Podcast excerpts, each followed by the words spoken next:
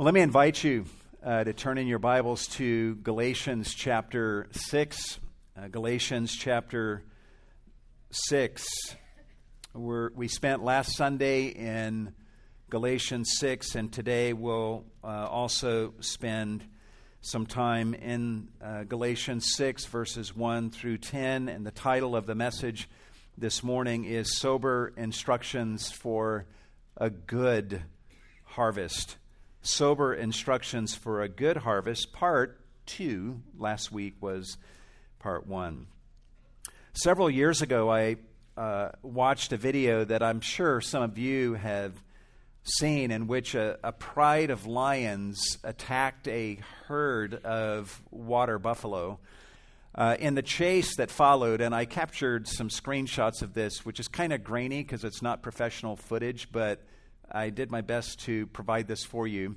Uh, but in the chase that followed, the lions singled out a, a good sized calf and immediately created a wedge uh, between the herd and the calf. And pretty quickly, one of the lions caught up to the calf and tackled it right at the edge of, of a lake. The momentum carried the lion and the calf into the water. Other lions quickly descended on the small buffalo, making its fate all but certain. To make matters worse for this calf, as the lions were pulling it out of the water, a crocodile suddenly appeared from the water and latched its powerful jaws onto the calf.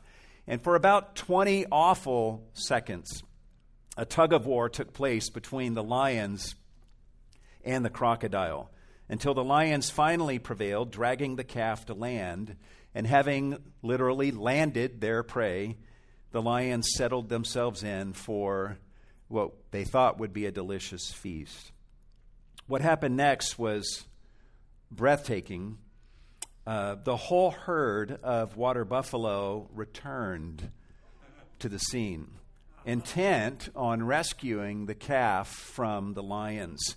They surrounded the lions very timidly at first, but as the herd size grew and gathered around the lions, the boldness of these water buffalo grew. One of the lions immediately took measure of the situation and fled, while the others stayed, unwilling to give up the calf that they had captured. Then one large buffalo lunged at a lion and forced it to flee. And then another buffalo charged at another lion, goring the lion and throwing it up into the air. And upon landing, that lion took measure of the situation and fled, with some of the buffalo chasing after him to make sure that he did not return. Amazingly, at this point, the calf, still alive, stood to its feet, still in the clutches of three of the remaining lions. But the herd of buffalo grew louder and grew bolder, harassing the lions, getting closer and closer until those three lions let go of their prey and fled. And immediately the calf moved toward the herd and disappeared inside the safety of the herd as they close ranks around it and begin to walk away. It's an eight minute video that I just described for you that has over 80 million views. You know, it seems that the buffalo in this situation instinctively knew something about the power of community to rescue one of their own. That calf, we all know, would not have stood a chance were it not for the herd of buffalo returning to rescue it. And not a one of the buffalo would have had the courage to charge at those lions, those five lions, were it not for the herd that was backing it up. Last week we studied Galatians chapter 6, verses 1 through 5, and we saw how Paul encourages us to behave in a similar fashion on behalf of a brother or a sister who is caught in a trespass. We know from 1 Peter chapter 5 that Satan walks about as a roaring lion, seeking whom he may devour. And sometimes he overtakes a Christian, and that Christian cannot break free from Satan's clutches on his own. And this is where the community comes in. Together, we are stronger than we are when we are isolated from one another, and we need to use that strength to rescue a brother or a sister from Satan's clutches. And when we find ourselves in Satan's clutches, we need to be willing to reach out to the community for help. Paul's counsel to us in Galatians chapter 6, verses 1 through 10, is a message that the church can really use in these days that we find ourselves living in right now. We're faced with casualties of war all around us, whether it be Joshua Harris abandoning his faith that we spoke about last week, or Marty Sampson of Hillsong publicly abandoning his faith several weeks ago, or Pastor Jarrid Wilson's tragic suicide this past week. Or even people in our own fellowship here at Cornerstone who are mired in discouraging defeat and ready to give up. Or people from our fellowship who have abandoned Christ completely and have totally given way to the pull or the call of their sinful flesh. How do we stay motivated in the midst of defeats and discouragements and casualties of war that we see all around us. Galatians 6 1 through 10 can speak to us here. This passage contains warnings and encouragements which should leave us both sobered and deeply encouraged to live in a way that will produce the greatest harvest in the end and at the end of the day, that's what we all want, right? In this passage, Paul gives us what amounts to seven instructions that we will want to follow if we wish to enjoy a good, bountiful harvest from God. And we looked at the first three last Sunday, and we'll look at the remaining four today. Seven instructions that we will want to follow if we wish to enjoy a good harvest from God in this life and in the next. And the first one of these seven that we looked at last week, we can word this way when failure occurs, strive for restoration back to the right path. In Galatians 6 1, Paul gives this counsel.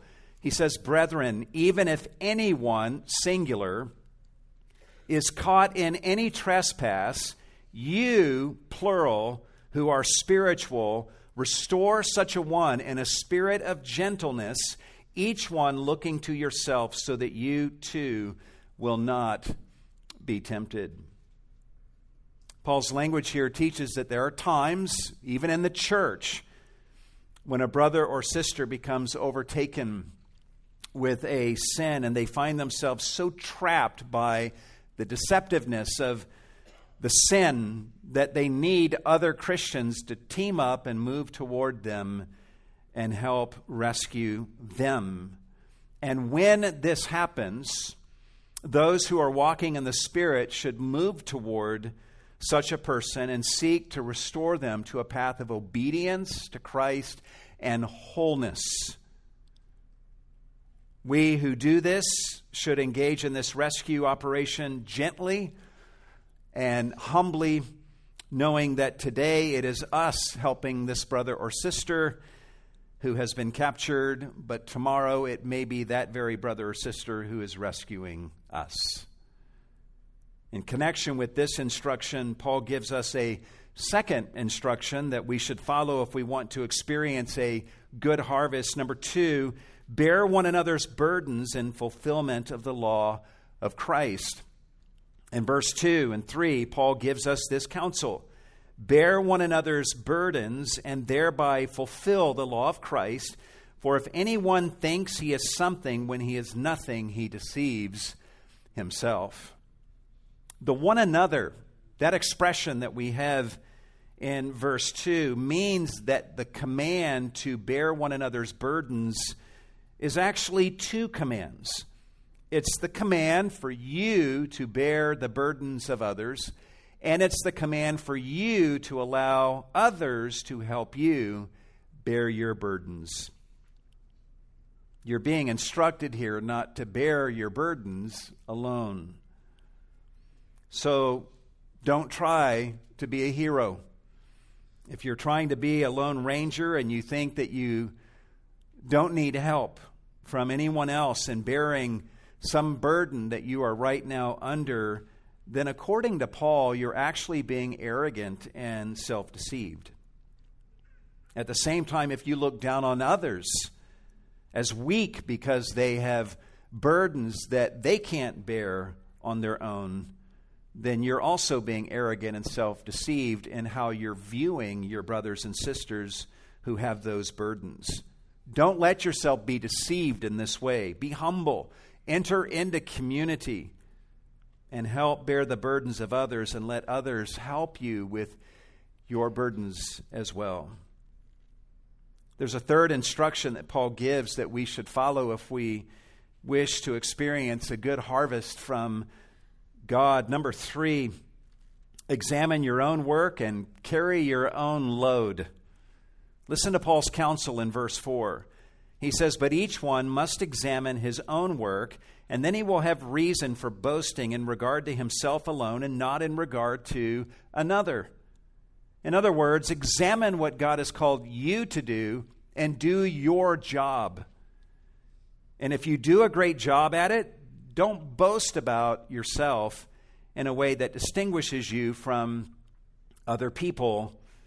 And at the other extreme, if you're not doing a good job at what God has called you to do, don't console yourself with the thought that you're at least doing better than other people. Just do your job as God calls you to do your job in the church and know that God will not be grading you on a curve. Paul then gives this rationale. He says, For each one must bear his own load. In other words, each person in the church must do what God has called him to do, and he will be judged for how he carried the load that God gave him to carry. In the Christian life, no one can obey for you. No one else in the church can do exactly what it is that God has gifted you to do if you don't do your part and carry the load that God has given to you, then the church will suffer a loss as a result. Having said that, um, part of the beauty of that statement of Paul in verse 5 is that it, it actually serves as a protection for people who embrace their ministry of bearing the burdens of others. It sometimes happens that once some people see that you are embracing your calling to bear the burdens of others, they will happily hand you all of their burdens. Even burdens that they should be carrying on their own. For example, there are people who are capable of gainful employment, yet they don't get a job. And they are more than happy to put on you the burden of providing for them. And they'll call you unspiritual if you don't. I've actually seen that happen. Or a sister is not pouring out her heart to God in prayer and being diligent in being in the Word of God every day to hear the voice of God through His Word, yet that sister is happy to unburden her heart on everyone else and to seek advice from them without ever going to God. In such situations, a part of your task is, as a burden bearer, is to clearly minister to that person and clearly identify for that person what their God given load is that God wants them to carry and to call them to carry that load. You do no favors for yourself or for that person by letting them make you carry the load that God has called them to carry. And I know that this is often a wisdom issue that looks different from person to person. So we need to be praying and have the discernment of the scriptures to know where those lines should be drawn in each place so that we'll fulfill our calling to, yes, bear the burdens of others, while at the same time being careful not to be bearing burdens of others that God has actually called them to carry. Well, moving on, there's a fourth instruction that we should follow if we wish to enjoy a good harvest from God. Number four, let's word it this way share in all good things with those who teach you the word. Share in all good things with those who teach you the word. In verse 6, Paul says, in the New American Standard, the one who is taught the word is to share all good things with the one who teaches him. There are two persons that are identified in this verse the one who is taught the word and the one who teaches him the word. So the pupil and the teacher are the two people spoken of in this verse.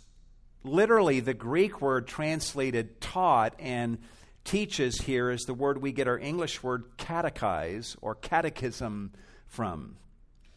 This word means to teach by mouth. And the content that is being taught is the Word, which is speaking of the Scriptures, with the true gospel serving as its centerpiece. Paul is not talking about any teacher who is teaching any word. He's talking about the teacher who is teaching the word, the scriptures, and the true gospel that is presented in the scriptures. Language like what Paul is using here in this verse teaches us that the church is to be a teaching institution composed of people who know the Word of God and who bear the burden of teaching the Word of God, and people who allow themselves to be taught the Word of God. And now, here in verse 6, Paul tells us what the relationship ought to be between the teacher and the student. Specifically, Paul says that the one who is taught the word is to share all good things with the one who teaches him. The word share, or that is translated share, is the Greek word koinoneo, and many commentators understand Paul to be instructing those who are being taught the word to share their material wealth with the ones who are teaching them the word. In other words, pay them for their teaching. This kind of ethic is towards at least certain teaching elders is taught elsewhere in the New Testament like 1 Timothy chapter 5 making this a totally allowable interpretation. But notice the literal reading of this passage which is reflected by the New King James version that you see on the screen. Literally, we could translate the passage this way Let him who is taught the word share in all good things with him who teaches. Just as good of a translation would be let him who is taught the word partake or fellowship in all good things with him who's doing the teaching reading the text in this way, it doesn't sound like the student is being told to share his wealth with his teacher. Instead, the student is being invited to partake with his teacher in the good things that the teacher is teaching him. In other words, it's the teacher who has the good things and it's the student who is being called to enter into the experience of the good things that the teacher is teaching. As the commentator Lenski says, in this verse, the riches are with the teacher of the word, the poverty is with the pupil. And the pupil is to institute fellowship with the teacher so that he, the pupil, may be enriched. Is that clear? John MacArthur takes the same interpretation of this. Perhaps both ideas that I've identified are involved here, but at the very least, Paul's words here are a call for each Christian to value the role of teachers of the Word in their life and to allow themselves to be taught the Word of God so that they can enter into fellowship with the teachers and the good things of the gospel that are being taught. A Christian who wants to reap a good harvest in due time in this life and in the next will first and foremost posture himself as a learner at the feet of those who teach the Word of God. He'll sit at the feet of the authors of Scripture by reading and studying his Bible, and he will place himself underneath the teaching of people in the local church who teach the Word of God. I urge you all to make this a year in which you position yourself to be taught the Word of God.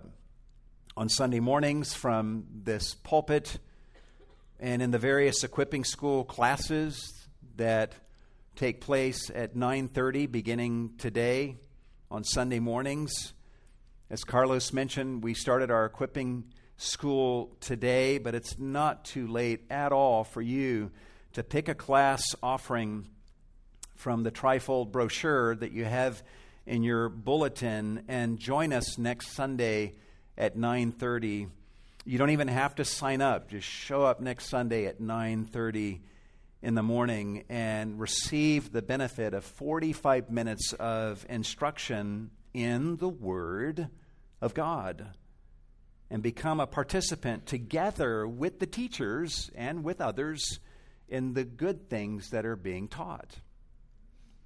Beyond that, we have various other weekly enrichment ministries in which the teaching of the Word has a central place. In our man forum on Tuesday mornings, we process the preached Word and other teaching from the perspective of men. In our men's Bible study, as well as our women's Bible studies, we provide opportunity for you to dig into God's Word together with other brothers and sisters. Teaching also plays a central role in our college and career meetings and our Awana meetings and youth meetings, and we hope that you'll be taking advantage of these opportunities as well. Beyond that, children, you should be listening to the instruction of your parents as they teach you in the ways of God in the home. The thing about Christianity is it is a revelation based religion. We get that, right? Uh, with a deposit of truth at its core. God doesn't save us and then say, just follow your heart. Just make it up as you go, which is what some people are doing. There's a body of truth, a deposit of truth at the core of Christianity, and each one of us needs to position ourselves in such a way that we're being taught this deposit of truth so that we can be a fellow participant with others in the good things of the gospel as we experience them together. This is simply part of how we as Christians should organize our lives as recipients of the teaching of the Word of God. Doing this is one of the greatest ways that we can sow to the Spirit in our lives that leads to a truly great harvest. And I appreciate how so many of you model this ethic in your life. Your love for the Word and the teaching of the Word is palpable and a great encouragement to the leadership here at Cornerstone. We do not take that for granted, but praise the Lord for your love for the teaching of the Word of God. There's a fifth instruction that we should follow if we wish to experience a good harvest from God. Let's word it this way do not be deceived about the law of sowing and reaping in God's economy. Do not be deceived about the law of sowing and reaping in God's economy. In verse 7, Paul says, Do not be deceived. God is not mocked. For whatever a man sows, this he will also reap. Paul is very burdened that we not be deceived about this truth that comes to us with the warning, and the warning is God is not mocked. The Greek word translated mocked comes from the Greek word for nose. This right here, the nose. It means to turn up the nose at someone or to sneer at them. People may mock God and turn up their noses at Him, but they will never succeed in that mockery long term. People may scoff at the gospel of salvation for sinners through a crucified Savior on a cross. They may turn up their noses at God's word and ignore it, but everyone who mocks God in any of these ways will eventually be brought low by God. No one in eternity will say, I mocked God without repentance and I got by with it. No one will say that. Why is this so? At the end of verse 7, Paul says, For whatever a man sows, this he will also reap. This is a law in God's universe, and this law can cut in either of two directions, which Paul identifies as he continues. In verse 8, Paul states this promise For the one who sows to his own flesh will from the flesh reap corruption.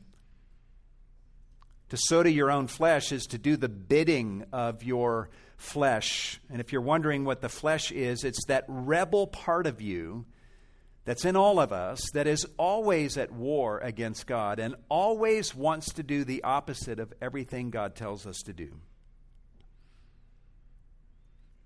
It always wants to do the opposite of what the Spirit wants us to do, whether it be in our thoughts or in our actions.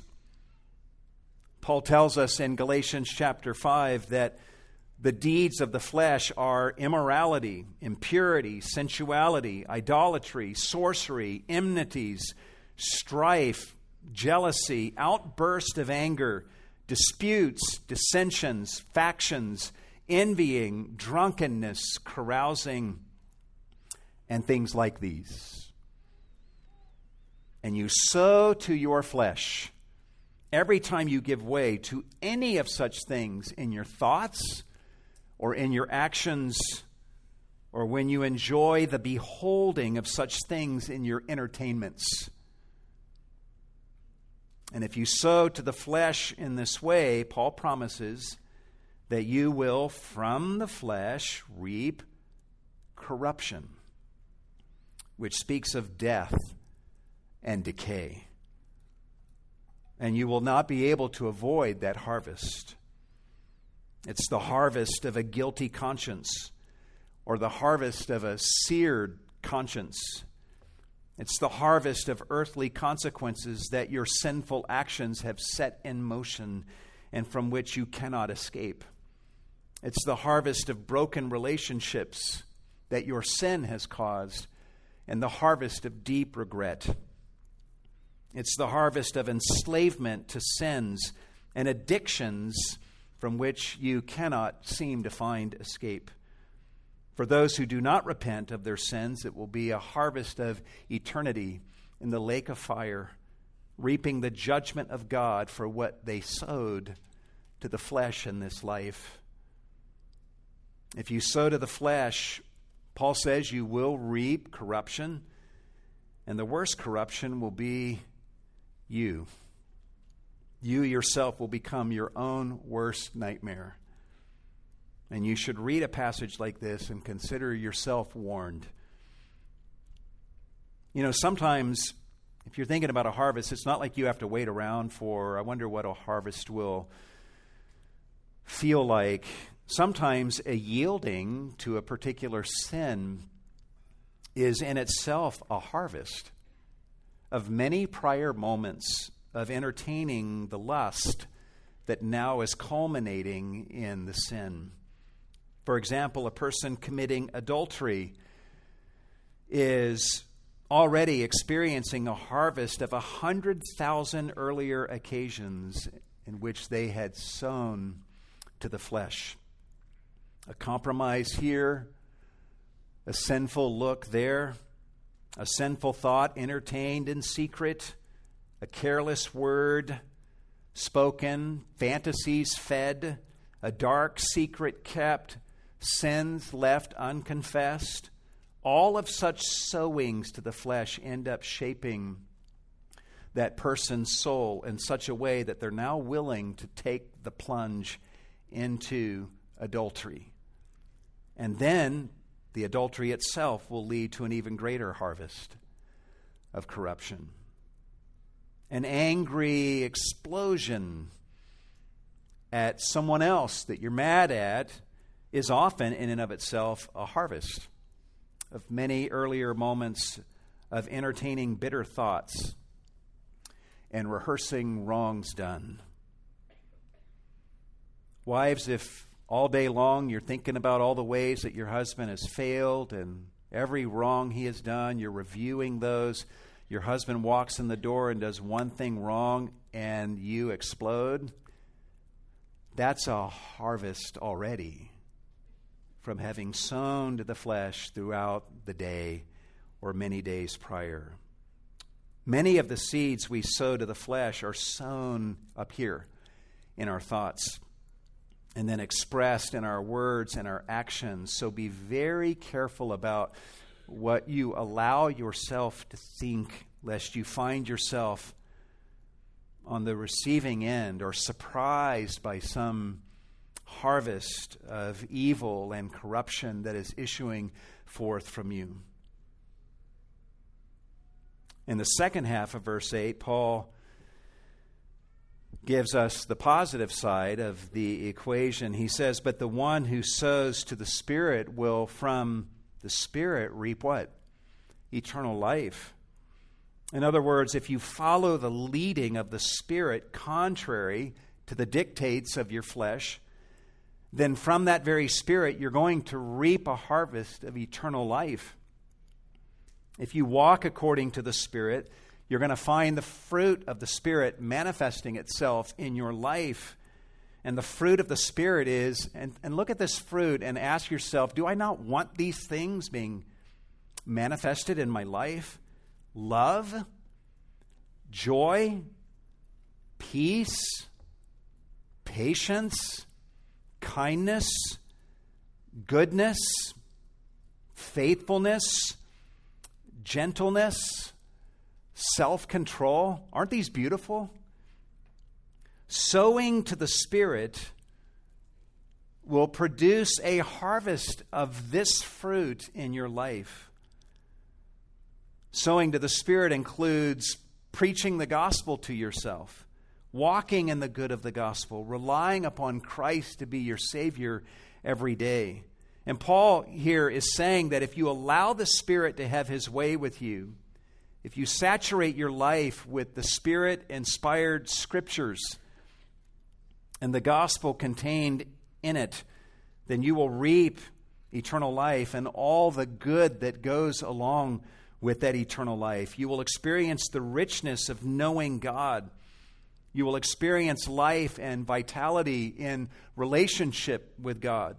You will have a conscience that is unstained, relationships that your sin has not ruined.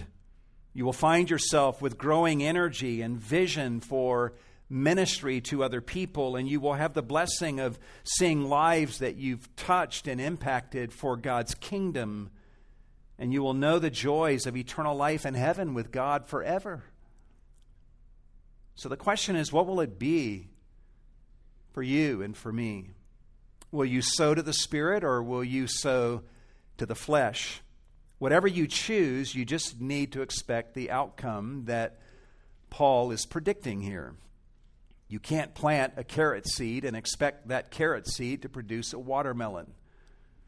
Likewise, you can't sow to the flesh and expect to produce holiness from all of those sowings to the flesh. You must sow to the Spirit because holiness, as we saw last Sunday, is a harvest. And Paul is telling you that the way to reap that harvest of holiness is to sow to the Spirit. And let me encourage you that it is never too late to start sowing to the Spirit. If you've spent years of your life living for yourself and sowing to the flesh, you can begin sowing to the Spirit today by repenting of your sins and embracing the atonement that Jesus offers you at the cross. If you've never believed in Jesus, I, I call upon you to believe in him today. Calling upon the name of Jesus and a spirit of repentance and believing in Him is the single most powerful act of sowing to the Spirit that you will ever engage in. And that act alone can produce an eternally good harvest, regardless of your life prior to that moment.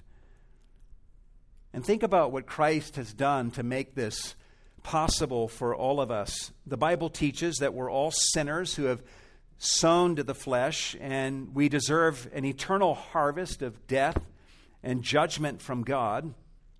Yet Christ allowed himself to be crucified on a cross in order that on that cross he might reap the judgment of God for what we sowed, so that we can reap what he sowed through his righteous life. The law that Paul states in Galatians 6 7 still stands as very true. For every sowing, there is a reaping. What a person sows, he will also reap. But we can be forever grateful that Jesus Christ inserted himself into that equation, allowing himself to reap what we sowed on the cross so that we can then reap what he sowed through his righteous life. This is why a broken sinner can repent of their sins and believe in Jesus and experience an eternal harvest of good in heaven. This is why a sinful tax collector in the Gospels can beat his breast and say, God, be merciful to me, the sinner, and go home justified before he did any righteous deed. That's why a thief on a cross who was mocking Jesus moments earlier can repent and say, Lord, remember me when you come into your kingdom. And Jesus can say, Today you will be with me in paradise. Jesus could say that to the thief because he was in that very moment on a cross, reaping in his own person the harvest that the thief had sowed, so that the thief could now reap in paradise what Jesus had sowed. Even as believers, when you, when you give into the flesh and you fail to walk according to the Spirit, you sow to the Spirit every time you repent of your sins and soak in God's grace and bathe in Christ's atoning blood and get back in the Word and pray and continue walking in community with others Guys, don't ever stop doing that, no matter how many times you stumble and fall, because holiness is a harvest. Solomon says the righteous man falls seven times, and what does he do? He rises up again. Rise up from your sins and your failures and get back in the Word. Repent of your sins and keep sowing. Keep sowing, knowing that one day there's a harvest coming. I've touched on some of these things already, but if you're wanting practical suggestions on how you can sow to the Spirit, here's some suggestions for you. Pray, read and memorize God's Word, gather with your brothers and sisters in Christ for the purpose of genuine ministry and fellowship, and Care Group is a great place to begin doing that walk in community with others, examine yourself and repent of your sins when necessary. Listen to and sing gospel centered songs like what we were singing earlier in our service. During our worship time, we were sowing to the Spirit. Read godly books that instruct you and inspire you in the ways of God Preach the gospel to yourself each day. Share the gospel with the lost. Serve others and do good to them. The list is endless. God has been good to give us countless ways that we can sow to the Spirit and thus help bring about a great harvest from the Lord. In fact, based on the truth of what Paul has just stated, our response should be clear. And this brings us to the sixth instruction that we should follow if we wish to enjoy a good harvest from God. Number six, do not lose heart in doing good, knowing that you will reap a good harvest. Do not lose heart in doing good, knowing that you will reap a good harvest. Listen to Paul's counsel in verse 9. He says, Let us not lose heart in doing good, for in due time we will reap if we do not grow weary. Guys, there's a reason Paul tells us not to lose heart in doing good, and it's because he knows we need to be told that. He knows it's easy for us to lose heart in doing good. Sometimes we lose heart in doing good because we see no immediate fruit coming from our efforts.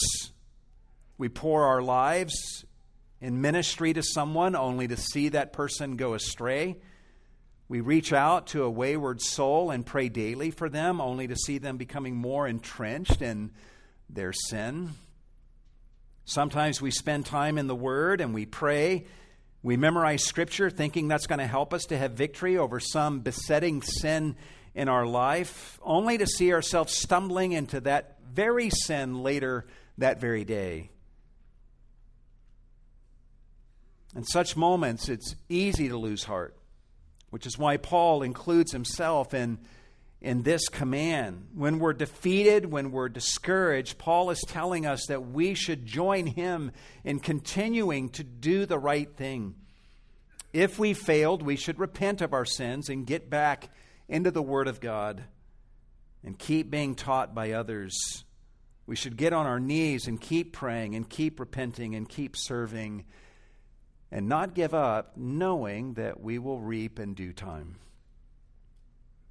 Sometimes we grow weary of doing the good thing because we start finding ourselves preferring to do the bad thing instead. We stop doing the forgiving thing and start doing the vindictive thing. We stop doing the patient thing and start resorting to anger we stop doing the gracious thing and start spewing bitterness. We stop saying no to sin and start saying yes to sin. It's easy for all of us to grow weary in doing good, but Paul says, don't grow weary in doing the good things. Why? Look at the end of verse 10. For in due time we will reap if we do not grow weary. The due time that Paul is speaking about includes particular moments of time on earth. If you hold on and keep doing the right thing, there will be moments of reaping that will come to you even in this life. There are people in this church who have battled with particular sins who never gave up by the grace of God. They resolved to walk in obedience, memorizing scripture, asking for prayer from others, Yet they stumbled and they failed time after time, yet they kept getting back in the Word. They kept repenting, crying out to God in prayer, confessing their sins, staying focused on the gospel, bathing in the grace of the Lord Jesus Christ, and allowing others to help them. And then one day they found themselves done with that particular sin. We have people in this church body sitting in this room this morning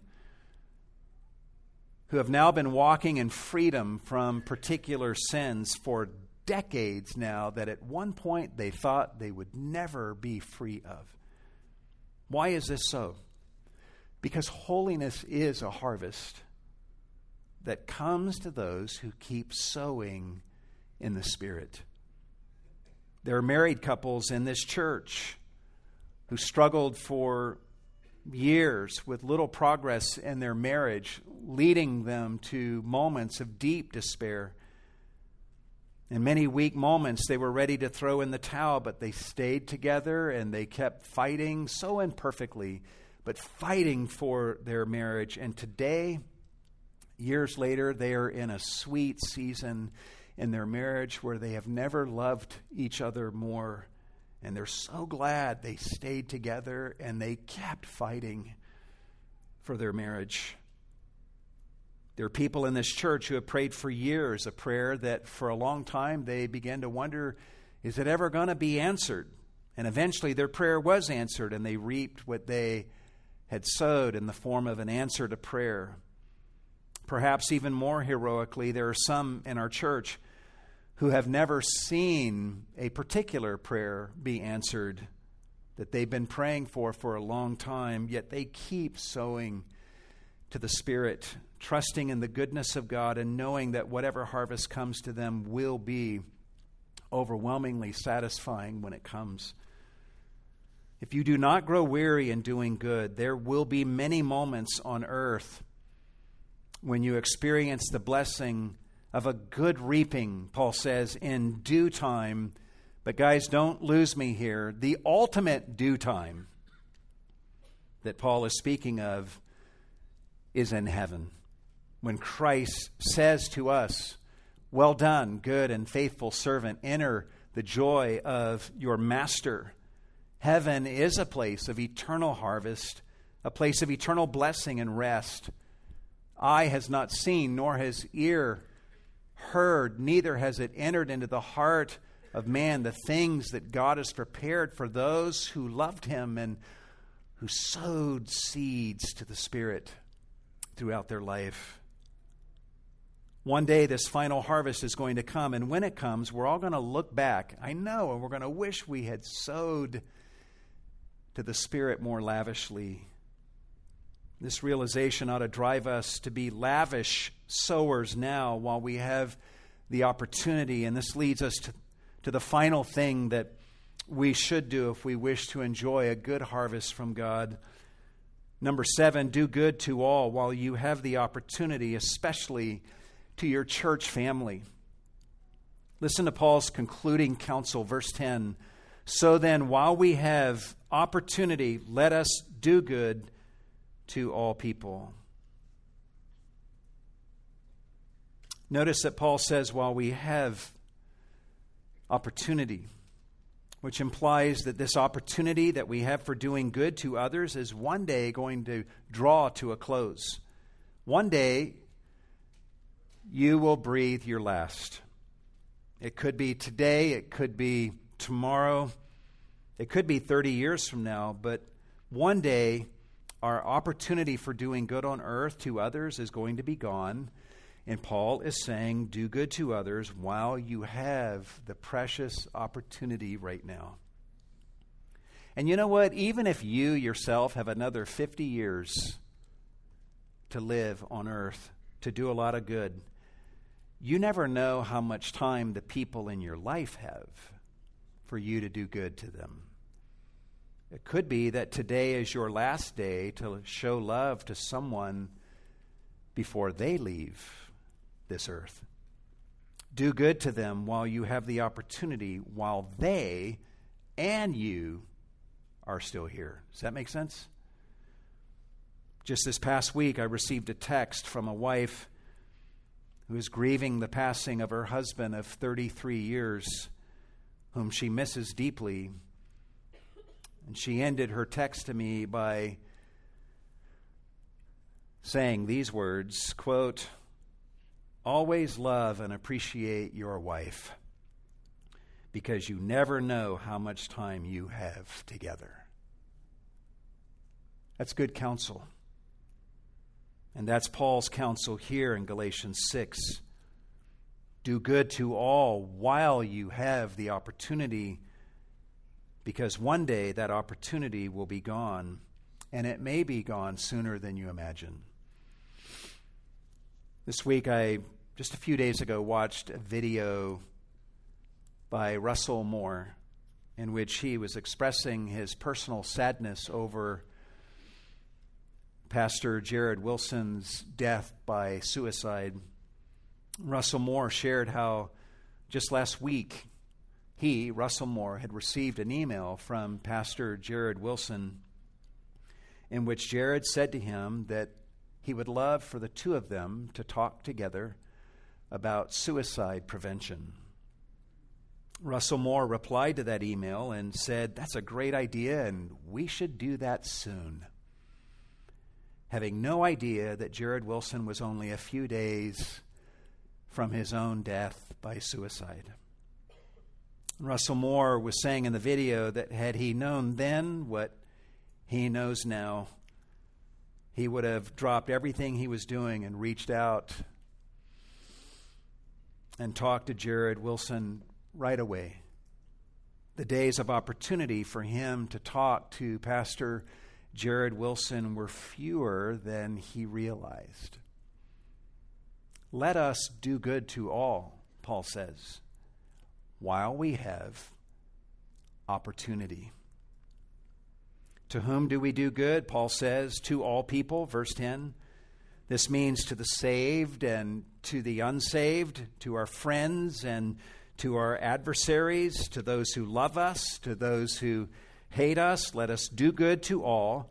But while we are to do good to all, Paul ends verse 10 by saying, and especially to those who are of the household of the faith.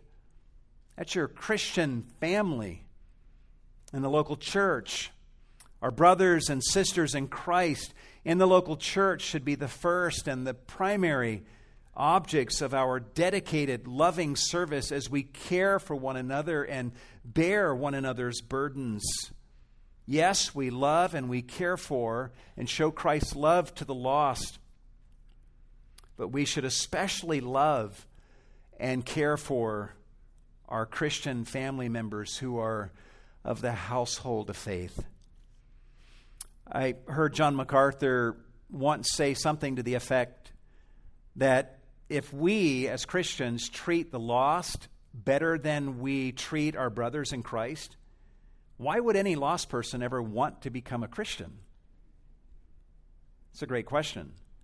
Why not just remain a non Christian, since being a non Christian seems to entitle them to better treatment from Christians than, than Christians seem to show to each other. We need to love one another, love all men, do good to all men, especially to one another. The early Christians in the book of Acts, they showed the grace of Christ toward all, especially to those who were of the household of faith. We see this in Acts 2 and following.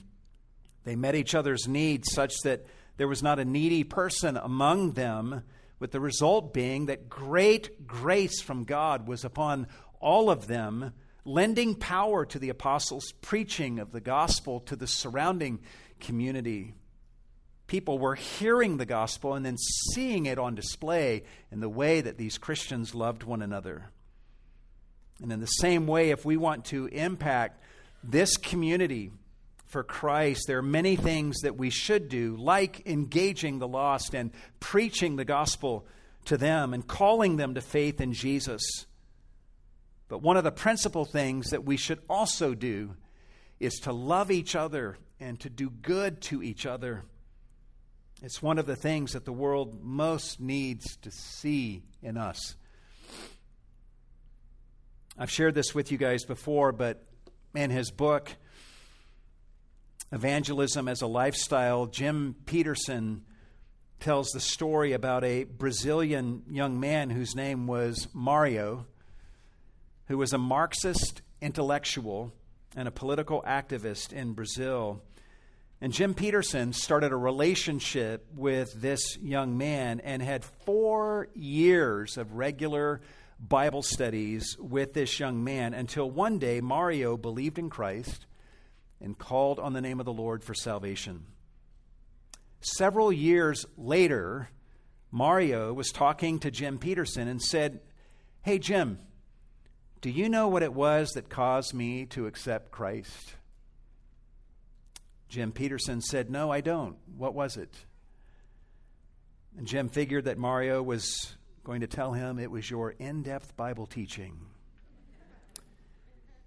that persuaded me to accept Christ. But Mario didn't mention that, though I'm sure that was huge in his life. Instead, here's what he said to Jim Petersen. He said, Remember that first time I stopped by your house? We were on our way someplace together, and I had a bowl of soup with you and your family. As I sat there observing you, your wife, your children, and how you related to each other, I asked myself, when will I have a relationship like this with my fiance? When I realized the answer was never, I concluded I had to become a Christian for the sake of my own survival. What this young intellectual saw was a relationship between Christian family members. He saw how they related to each other, and he was undone by what he saw. Imagine that. Imagine us in the church doing good to one another in such a way that when a non believer sees us being good to each other, they suddenly see their spiritual poverty and decide that they simply must become a Christian for the sake of their own survival. That in itself is a part of the good harvest that comes from following Paul's counsel in Galatians chapter 6. You know, I started off this message, and I'll close with this, telling you about a video from the animal kingdom that 80 million people thought was worth their viewing. How about we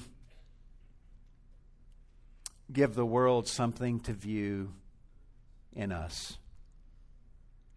A community doing good to one another, bearing one another's burdens, loving one another, coming together and rescuing one another when needed with a love that overflows in goodness, not just to each other, but also toward the lost as we invite them in and share the love of Christ with them.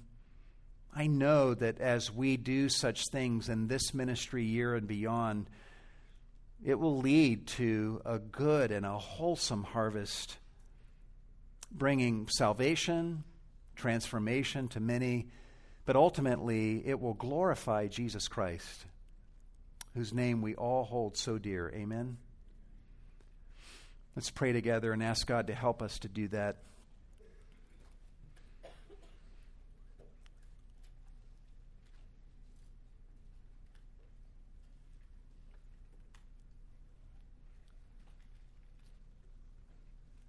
Lord, I know that in this room there are some who have been sowing to the flesh, and I just ask that you would so touch their heart that they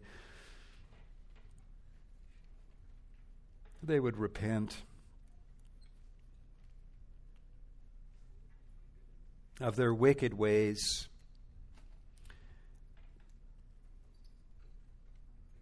And begin sowing to the spirit today for those who have never experienced salvation they've never come to the foot of the cross where where you, Lord Jesus, died and shed your blood. And I just pray that you would draw them to the cross to see the beauty of Christ and what you did there and know that there is atonement that is provided for them if they would admit their bankruptcy and the greatness of their need and look to Jesus and say, He is the Savior for me. I know there are some in our church family, Lord, who carry deep burdens, burdens of struggles with sin and other burdens, Lord, that they've dared not share with anyone else. I pray that you would give them a holy courage to share what they're going through with others so that they can obtain help in bearing their burdens. I pray that you would help all of us to contribute to a culture here at Cornerstone where If someone is carrying a burden, no matter how dark or how heavy it is, that they would feel the freedom to share that and know that it will be approached with hope and with grace, with seriousness and with love from brothers and sisters who will swiftly come to their aid and help get underneath that burden. Help us to operate as one, as one body, rather than as isolated entities. Deliver us from selfishness, from pride, and make us a humble, earnest, loving people who do good to each other, and from the overflow of that, move out into the world in strength and do good to the lost and speak to them of Christ and invite them in. In the dysfunctional world in which we live, Lord, where broken relationships are the norm, may, may the world see here at Cornerstone and in other local churches in this community and around the world, Lord, may they see that there is a love that is here that is from another world. And there is no explanation for it other than that it is from God and God is among them.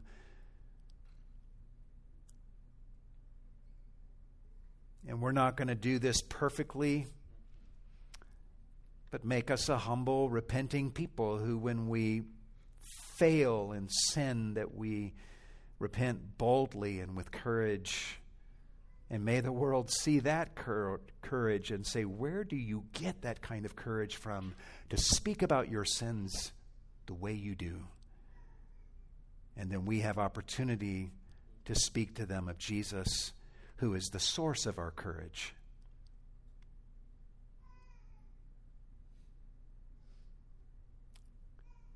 You're a good God, Lord.